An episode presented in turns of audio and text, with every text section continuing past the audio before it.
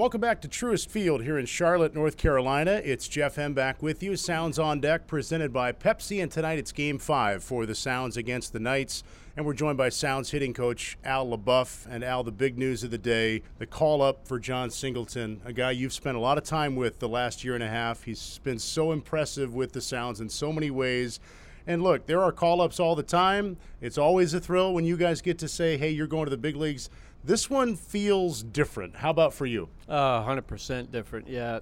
I mean, Jon came in here uh, last year and, you know, he's uh, gone through some trials and tribulations in his life. He's straightened his life out, which, in my opinion, is probably the most important thing that he's done. But, you know, coupled with that is that he came out and put in the work and now he's, you know, reaping the benefits. And I couldn't be happier Yeah. for him. I mean, last year's team felt like it had two sort of captains in a sense of Josh Lindblom for the pitchers, Jon Singleton for the position players. This year it felt that way again with Jon, and it sounds like the dugout reaction last night when the news broke speaks to how highly regarded Jon is among his teammates. Oh, 100%. I mean, it was, uh, you know, kind of a surreal moment when I saw the text message, and then when the game was, uh, you know, it was a gr- uh, we were grinding, you know, trying to figure out how to pull out the game late, and uh, Sweetie went over there to tell Jon that he was going to the big leagues, and it was like the dugout erupted. I think the visiting team thought there might have been a fight in the dugout or something like that, but it was far from it. We were,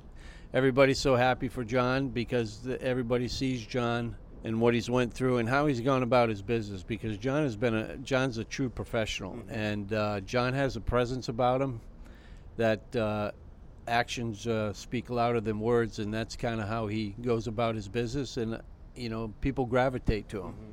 It's a great story, obviously, but from a ball player standpoint, he's a very deserving call up. And describe it from your standpoint. I mean, you see so much of the behind the scenes and the work that puts in.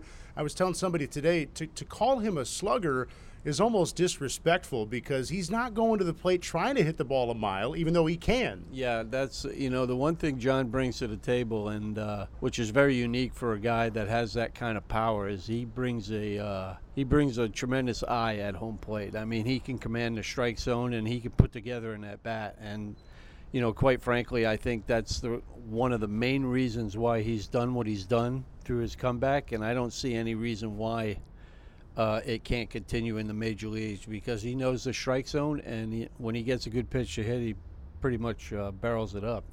And, you know, I don't know if he's going to be up there a day, a month, or the rest of the year, but for however long he's up there, what kind of hitter do you think the Brewers are getting? I mean, I look at his left right splits, they're very similar. He's hit more home runs off righties, but as a left handed batter, he, he battles lefties. Yeah, like I said, uh, you know, Jon has has that unique sil- uh, skill set. I mean, he can put together an at bat. He can give you a pro at bat. He really can each and every night. And like you said, I mean, his splits aren't too far apart. And it does, all they all he knows is that they got to throw it over the 17-inch white thing that's in the ground, and if it's a strike, he's going to be ready to hit it. His at bats, I mean, I, I said it at one point this year, he can make a walk look amazing because pitchers are trying to set him up, and he's got this way of almost like they don't even realize that he's setting them up. Yeah, hundred percent. I mean, that's uh, you know pa- part of the cat and mouse game that goes on with a, between a pitcher and a hitter, and Jon's got a a really good understanding of what he wants to do, and uh, for the most part down here, he's been able to bait the pitcher into throwing him something he he can uh, handle, and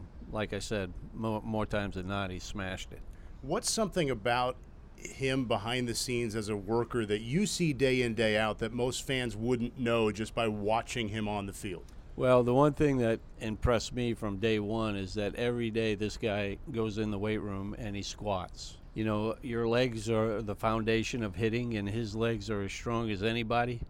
And like I said, he he never missed a day. I mean, that's a testament to him and his, uh, you know, his want to to get back to where he wanted to be. And you know, it's he does a lot of stuff. Uh, you know, hitting wise, you know, nothing out of the ordinary. But one of the uh, the things that I think that uh, kind of got him over the hump this year is he's we have this uh, bat. It's a skinny bat. It's like a broomstick, but you can actually do front toss and stuff like that. And he's taken to that bat early on, and uh, you know it, it's the bat is designed to build uh, contact, you know, square contact, and you know he he's used it, and uh, you know he likes it, and I not that that was the end all cure all, but it definitely put him over the hump in terms of uh, at least squaring the ball up off left handers to the backside of the field. And in the last week, he's one of four position players that you guys have sent up with Toro, Monasterio, and, and now Perkins going up today with Jon.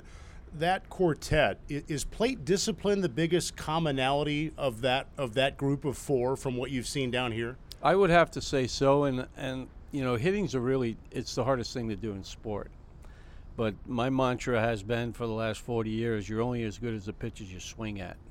So if you have the ability to command the strike zone, you got a chance to put the barrel of the bat on the ball. And and again, it's all about putting together a pro at bat. Battle the pitcher. You know, he's going to throw you some tough pitches. You got to, you know, learn to foul him off and live to see another one. And you know, you mentioned those uh, four guys, and they do a pretty good job of that. Buffy, thank you as always, my friend. Always a pleasure. Sounds hitting coach Al LeBoeuf. This has been Sounds on Deck presented by Pepsi. Stay tuned. The lineups and first pitch are coming up next.